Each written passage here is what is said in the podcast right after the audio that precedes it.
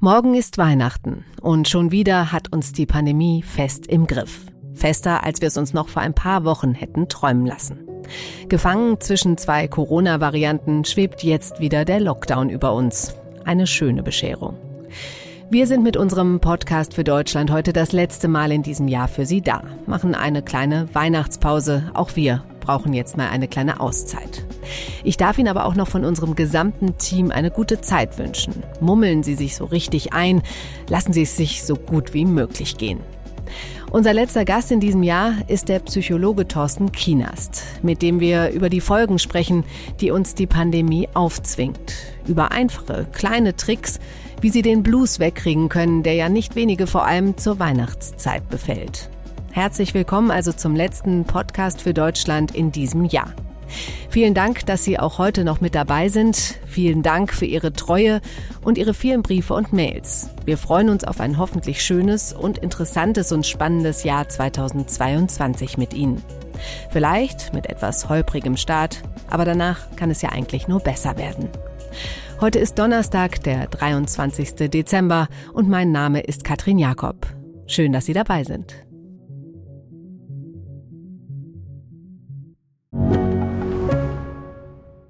Mein Name ist Dr. Tillmann Rümenapf, niedergelassener Kinder- und Jugendarzt hier im Ennepe-Ruhr-Kreis. Die Einführung der Telematik sehe ich durchaus als Chance, aber aktuell fällt das System oft aus und es gibt viel zu wenig technischen Support. Dafür geht eine Menge Zeit drauf, in der ich die Kinder nicht genügend betreuen kann. Das muss sich ändern. Die besondere Nähe der niedergelassenen Haus- und Fachärzte ist in Gefahr. Was die Gesundheitspolitik jetzt dringend ändern muss, erfahren Sie auf rettetdiepraxen.de. Ich spreche jetzt mit dem Psychiater und Psychotherapeuten Professor Thorsten Kienast. Hallo, Herr Kienast. Hallo, Frau Jakob. Herr Kienast, Weihnachten steht vor der Tür, aber es ist schon das zweite Corona-Weihnachten. Jetzt gibt es wieder ganz neue Einschränkungen. Man hat irgendwie das Gefühl, wir stehen wieder ganz am Anfang. Wie geht es den Menschen aus Ihrer Sicht? Ja, ich kann es jetzt erstmal aus der klinischen Sichtweise sagen. Und zwar, wir haben über die letzten Monate bis Jahre relativ viele Leute mit Depressionen, die möglicherweise durch die neue Situation ähm, hervorgerufen worden ist, äh, gesehen und auch Menschen mit Partnerschaftsproblemen und die anderen, die keinen Partner haben, die waren relativ einsam. Die Situation ist aber auch, ich, das ist das, was wir auch sehen, nicht für alle neu. Also wir haben natürlich wieder neue Regeln, aber so überraschend ist das für die Leute nicht. Das heißt, der Schreckmoment ist deutlich geringer als äh, bei den letzten Malen. Hm. Viele können ja, also es, äh, die Erfahrung mache ich, wenn ich so im, im Freundesbekanntenkreis äh, mich unterhalte, viel, viele können gar nicht so ganz genau sagen, was das Problem ist, ähm, warum es ihnen irgendwie komisch geht. Woher kommt das? Na, das ist so eine schleichende Veränderung, die stattfindet. Und das ist das, was wir in der Psychotherapie sehr gut kennen. Und zwar das, das Verändern von Gewohnheiten. Gewohnheiten verändern macht fast nie Spaß, außer man weiß, wofür es gut ist und das Ziel ist ein tolles. Mhm. Das haben wir zum Beispiel beim Fitnessstudio, wenn wir da irgendwie eine tolle Gruppe haben, dann ist Gewohnheiten verändern, regelmäßig zum Sport gehen, eigentlich eine Freude, weil man Leute sieht und weil man danach sich besser fühlt. Ja. Bei Corona ist es was anderes. Es ist praktisch das ähm, Erhalten ähm, äh, etwas, was weniger antreibend und anreizend ist, ähm, als man vorher gehabt hat. Also es ist eine Art negative Verstärkung, die da stattfindet. Hm. Das merkt man vielleicht auch daran, ähm, dass das oft so ist, dass Menschen denken, oh, so schlecht geht's mir eigentlich gar nicht, aber sie sind irgendwie, wirken alle gestresster, dünnhäutiger. Ist das richtig? Das ist interessant, die Beobachtung, die ist so ungefähr im März, April letzten Jahres auch bei uns angekommen und zwar auch Leute, die ein bisschen zurückhaltender sind, auch bescheidener sind und auch gar keine großen ähm, Erlebnisse, Ereignisse im Jahr brauchten, haben mhm. sich etwas ermatteter gefühlt, leichter gereizt gefühlt, schlapper. Es wirkte so ein bisschen, als hätte sich ein grauer Schleier auch über diese Menschen gelegt. Ähm, die Extrovertierteren, die haben das schon deutlich früher gehabt, aber das ist tatsächlich eine Beobachtung, die wir auch sehen, die dazu führt, dass die Leute auch Schwierigkeiten haben, Alltagsgeschäfte anzugehen, weil sie so eine Art, und das kennen wir ähm, in der experimentellen Psychologie als erlernte Hilflosigkeit, nach dem Motto, es bringt ja eh nicht so viel, ähm, dann erfahren haben. Das ist jetzt eine Beobachtung. Haben Sie sonst noch Beobachtungen, wie sich Menschen verändert haben in den jetzt fast schon zwei Jahren? Ja, eine, eine sehr interessante und positive Beobachtung habe ich bei Menschen gesehen mit emotionaler Instabilität. Das sind Menschen, die eben ähm, langanhaltend immer wiederkehrende Krisen mit teilweise existenziellen Nöten erlebt haben, die das als Persönlichkeitsstruktur haben. Borderline gehört zum Beispiel dazu. Da habe ich die Beobachtung gemacht, dass äh, die Leute, die den Krisenzustand schon aus ihrer Persönlichkeitsstruktur heraus kennen, mhm. die Situation deutlich besser gemeistert haben als die Menschen, die den Krisenzustand nicht kannten. Also ich würde mal sagen, die Normalbürger, die sich erst einmal an dieses angestrengte, gestresste und vielleicht auch existenzbedrohende gewöhnen mussten. Hm. Ja, wir dachten ja alle vor, vor einem Jahr, wir sind, also an Weihnachten vor einem Jahr, dass wir in so einem Ausnahmezustand sind. Aber jetzt hält er schon so lange an. Ähm, was macht denn dieses, dieser dauernde Ausnahmezustand äh, da mit den Leuten? Also erstmal ist es erstmal ist es interessant, das äh, zu hören, weil das ist in der Tat auch die Meinung, die immer wieder nach außen getragen wird. Aber wir Mediziner wussten von Anfang an, dass das kein Ausnahmezustand mehr wird. Wenn man sich die Reports aus der Anfangszeit der Corona-Zeit anhört, dann ist es auch so, dass die Mediziner immer wieder gesagt haben, das Leben hat sich verändert. Die Politik hat das auch gesagt. Das ist nicht wirklich was Überraschendes. Mhm. Das äh, jetzt wirklich Überraschende ist, das aushalten müssen und das ertragen müssen, dass es tatsächlich nicht mehr zurückkehrt zu der Zeit, äh, die wir früher gehabt haben. Wird später so sein, dass Corona für uns alle nicht mehr so gefährlich ist, wenn wir eine Grundimmunisierung haben. Mhm. Aber das ist ein kleiner Weg dorthin und wir sind ja eine konsum- und komfortgewohnte Gesellschaft. Das heißt, es tut uns sehr weh, wenn wir auf was verzichten müssen. Hm, okay, also ähm, müssen wir uns daran gewöhnen, dass der Ausnahmezustand jetzt Normalität ist. Naja, Sie können sich eine Daumenregel ähm, dazu nehmen und alles, wenn ein Ausnahmezustand oder ein Provisorium länger als ein halbes Jahr dauert, sollte man davon ausgehen, ähm, dass man in einem nicht mehr Provisorium angekommen ist und das dann praktisch als ähm, festen Zustand erstmal so akzeptieren und annehmen und gestalten sollte. Machen Sie sich Sorgen um unsere Gesellschaft, um die Menschen hier in Deutschland? Das ist eine ziemlich ähm, Tja, ähm, weitreichende Frage. Ich bin ja nur eine Einzelperson in einem sehr, sehr guten, sehr starken Netzwerk eingebunden, aber ich äh, möchte mir da kein Urteil erlauben. Ich denke bloß, es ist so, wie es ist. Ähm, Krisen gehören dazu. Es ist ähm, eine menschliche Kernfähigkeit, sich anzupassen. Und äh, die ist jetzt hier gefragt. Und die aktive Anpassung, das heißt dieses Jahr, ich mache jetzt mit und gestalte die aktive Situation, die Situation jetzt aktiv, das ist das entscheidende Commitment, also die Selbstverpflichtung, ähm, die jeder von uns jetzt hat. Ich sehe eigentlich, dass der Großteil der Bevölkerung das hier eigentlich wirklich gut hinbekommt. Das ist ja jetzt quasi schon so ein Tipp, äh, sich so ein bisschen, ich sag mal, damit abfinden, ähm, dass wir in einer anderen Situation sind. Aber haben Sie vielleicht noch ein paar Tipps, wie man in dieser Dauerkrisenstimmung vielleicht auf positive Gedanken kommen könnte oder was, was Sie den Menschen da raten?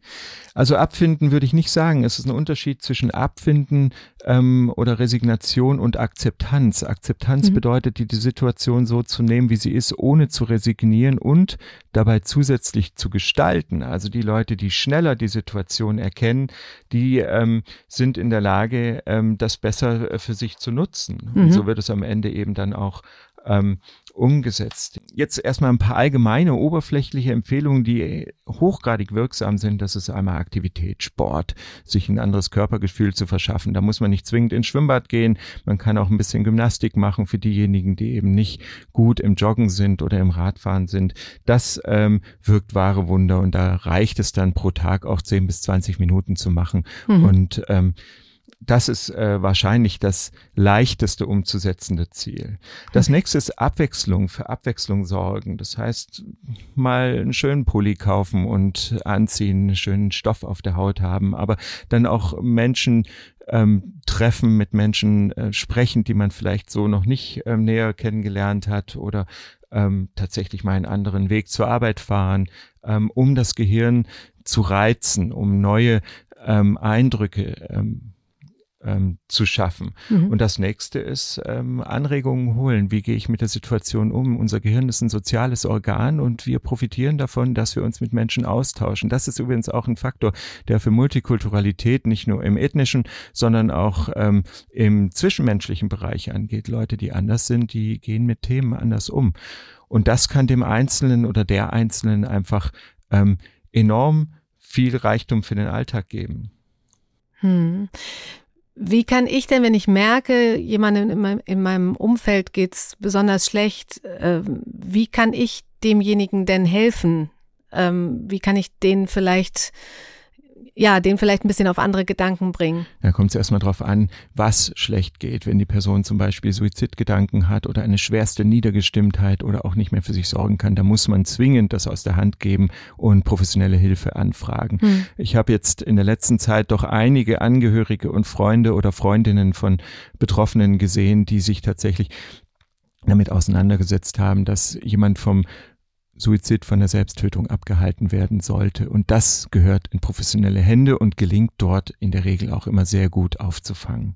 Hm. So, das alles andere, wenn es aber darum geht, um Abwechslung, die vielleicht die Großmutter oder eben liebe Freunde oder jemand, der sich gerade getrennt hat aus der Beziehung, da würde ich sagen, wenn Kontakt möglich ist, kann man auch hier den Kontakt unter den gegebenen Regeln, die ähm, allen bekannt sind, ähm, wahrnehmen und mit den Leuten einen Spaziergang machen und das ein oder andere zur Ablenkung beizutragen, vielleicht auch zur Klärung. Wenn es eben nicht möglich ist, wegen Kontaktbeschränkung, Quarantäne oder ähnlichem, dann haben wir die elektronischen Medien, die ja Gott sei Dank da sind. Hm. Nicht das sind, was man sich wünscht, wenn man bei Leuten sein möchte, aber es ist besser als gar nichts.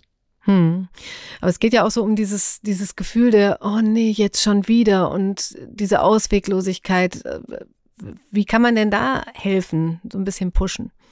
Ja, also da, da sind sie schon im Bereich äh, ja des professionellen Mental Health. Was äh, die Leute relativ wenig verstehen, ist äh, der Begriff Achtsamkeit. Also einige Leute haben einen ganz guten Zugang dazu. Ich selber habe 20 Jahre gebraucht, um das überhaupt ernst zu nehmen.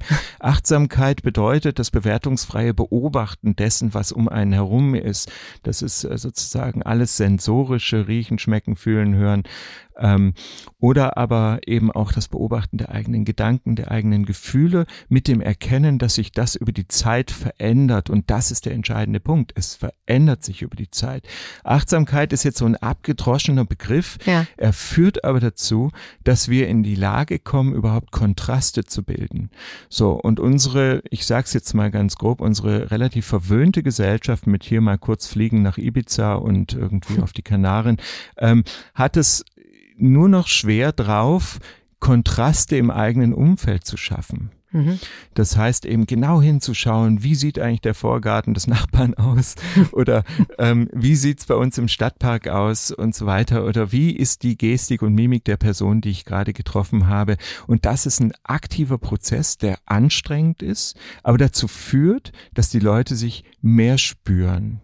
Und auch das kann man den Leuten beibringen ähm, wenn Leute größere Probleme haben. Es gibt ein ganz einfaches Kinderspiel, auch das klingt jetzt albern, ist aber aus unserer Sicht her wirklich vital nach vorne bringt. Das ist, ich sehe was, was du nicht siehst und man ist erstaunt, wie wenig man sieht.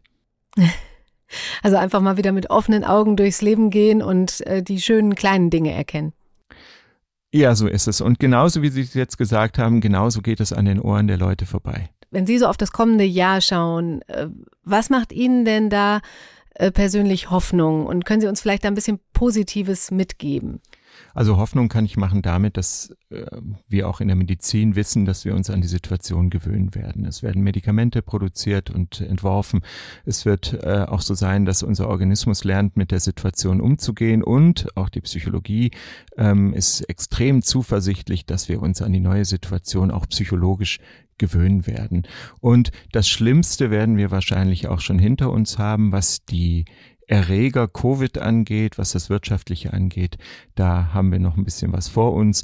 Aber vielleicht bringt ja auch die gesamte Dynamik, die wir jetzt erlitten haben, eine neue positive Motivation in unsere Gesellschaft hinein, dass wir anpacken und miteinander nach vorne gehen. Das ist eigentlich ein schönes Schlusswort für unser Gespräch. Dann danke ich Ihnen ganz herzlich und äh, freue mich aufs Jahr 2022. Dankeschön. Tschüss.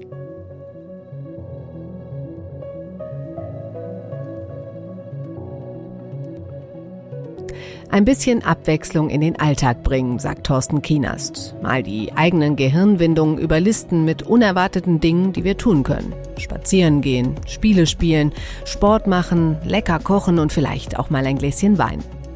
Mit Freunden, wenn schon nicht treffen, telefonieren und sich so offen und ehrlich wie möglich austauschen.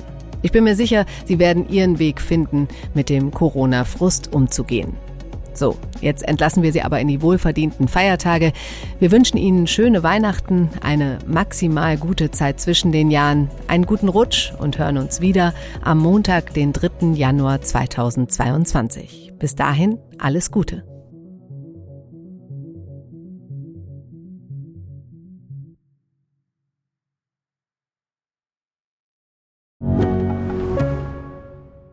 Ich bin Dr. Falk Stierkart und leite ein medizinisches Versorgungszentrum in Erlangen. Der Job als niedergelassener Arzt ist nicht unattraktiv, aber er scheitert oft schon an der Wurzel. Wenn unser Studiensystem nicht darauf ausgelegt ist, genug Ärzte in guter Qualität auszubilden, wie soll die medizinische Versorgung in Mittelfranken dann gedeckt sein? Die besondere Nähe der niedergelassenen Haus- und Fachärzte ist in Gefahr. Was die Gesundheitspolitik jetzt dringend ändern muss, erfahren Sie auf rettetdiepraxen.de.